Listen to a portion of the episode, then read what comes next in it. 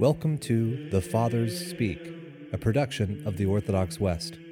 Each day, Father John Fenton reads a selection fitted to the Western liturgical calendar from one of the Fathers of the Church.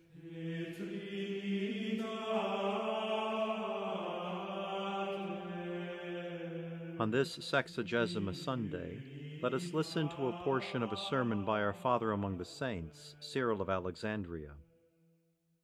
They are rich and fruitful soil, who yield fruit a hundredfold. And good and beautiful are the souls that take deeply into themselves the seeds of the Word, and keep them, and tend them with care. Of these it may be said, as was said by the Lord by the mouth of one of the prophets, And all nations shall call you blessed, for you shall be a delightful land, saith the Lord of hosts.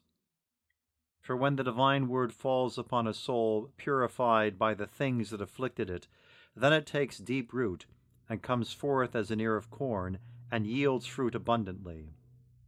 I consider that this also will profit those seeking what is profitable.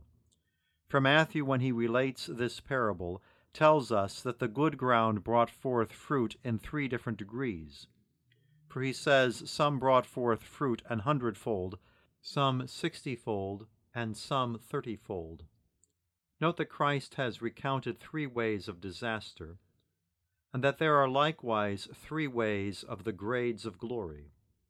For the seed that fell by the wayside was seized by the birds, that which sprang up on stony ground quickly perished, that which grew amid the thorns was choked.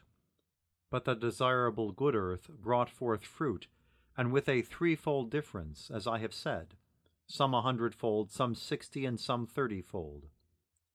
As the most learned Paul writes, Every one hath his proper gift from God, one after this manner, another after that.